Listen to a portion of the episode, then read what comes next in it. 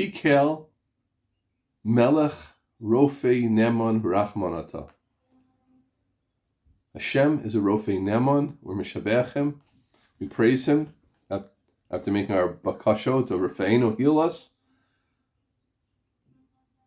and bring healing to Chomakosenu, save us. Kikel Melech Rofei Nemon Rachmanata. Nemon Rachman. Let's look at those two terms. The idea of Nemon is trustworthy. Matzasi es Nemon lefanai. Nemon is a very high shevach. B'chol beisi who.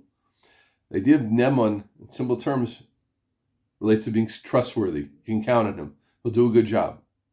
Trust, the speed of trust. Rachamon, he has mercy. The Baruch She'amar, Baruch Epstein, the Baltar Tmima, asks a phenomenal question and gives an equally phenomenal answer.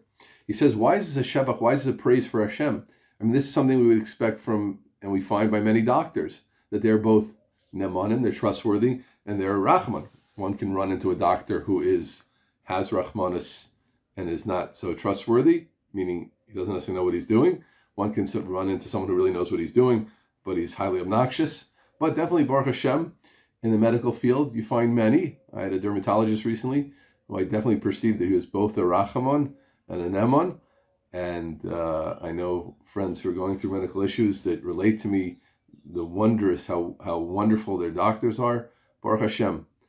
We have many from doctors and, and, and uh, not from doctors who, uh, non-Jewish doctors, who are both, who have large degrees of Nemanut and Rachmanut. So what's the idea? Why is it?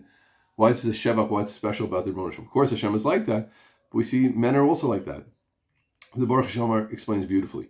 He says, "Look, there comes a point for a normal normal doctor where there's going to be a stira sometimes.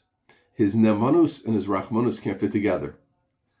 You know, as a doctor, that you have to use very very strong means to heal this patient, right? Perhaps even sometimes you could do an operation and you don't even have anesthesia etc. So your Rahmanis is screaming you, don't do it. And your Nemanis is screaming, we have to make the cut. We have to make the incision. He's going to scream like there's no tomorrow, but that's all we have to do. So by a human, the Rahmanus and the Nemanut are running into each other. But by Hashem, there's no such thing. The Shalom has all the Rahmanis in the world and all the Nemanis in the world, and they don't and they can operate at the same time as we he brings the pasuk which we mentioned already. Shishlach dvaro v'yirpaim. Hashem, sends His words and He's marapa them through the refuah itself. We mentioned the pshat earlier of the Dover Shalom that the refuah and the Yeshua run in contradiction to each other. That that the um, refuah and Yeshua run into each other. Those two terms that one implies through means and through a and one is without any shtalis at all. So that's the idea of Rachamon v'Neman. So you Hashem are the only one. Yes, there are doctors who can often be Rachamim and, and Nemanim, but only the Rebbe has the ability to put both together all the time and send the refuah without any uh, any contradiction between those two things. And we finish off this bracha, this important bracha, the central bracha, this bracha that we naturally uh, put into in this bracha that we want to put more into, as we said in earlier episodes, with the end of the bracha. Baruch Hashem Rofei Cholei Amo. So I want to share a new thought. What is the word Amo doing there? We've mentioned this idea before that sometimes we use Amo, sometimes we don't. We compare the Dover Shalom compares the two brachas which relate to Gula, one we've dealt with, one we'll deal with Bezrat Hashem. Goel Yisrael, as opposed to Mekabetz Nidche Amo Yisrael. There's one bracha that ends Hashem is Goel redeems Yisrael. In other words, Mekabetz Nidche Amo Yisrael, the Am Yisrael.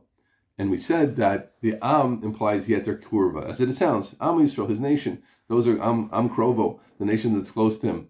So why here by Rafua do we again refer to Rofe Chole Amo Yisrael? Why, why not Rofe Chole Yisrael? So I think the answer is pretty clear and almost self-understood and it's an important yisod. That's something for us to remember. Hashem is naturally close to Shvurei Lev. Hashem is close to the brokenhearted. Hashem is close to Cholim that have a Bechina, that being brokenheartedness. We know the Shechina is, is next to the bed. The Gemara in Shabbos talks about how one has to be noheg, one has to treat a Cholim, how you're supposed to sit by a chol because the Shechina is there. The Shechina is there.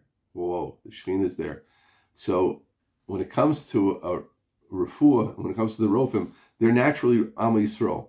Now there's a broken-hearted person who lives in my neighborhood, and when it comes out that I can stand next to him during davening, I'm very happy, and sometimes even try to stand next to him because I naturally assume that Hashem is closer to his tefillas. Someone who Nebuch suffered terribly, terribly, even in a known thing. I don't want to go into it, but it's a schus to stand next to him.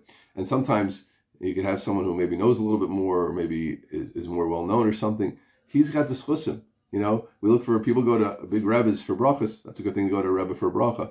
You can go to someone who's brokenhearted for a bracha also. Hashem is naturally close to them.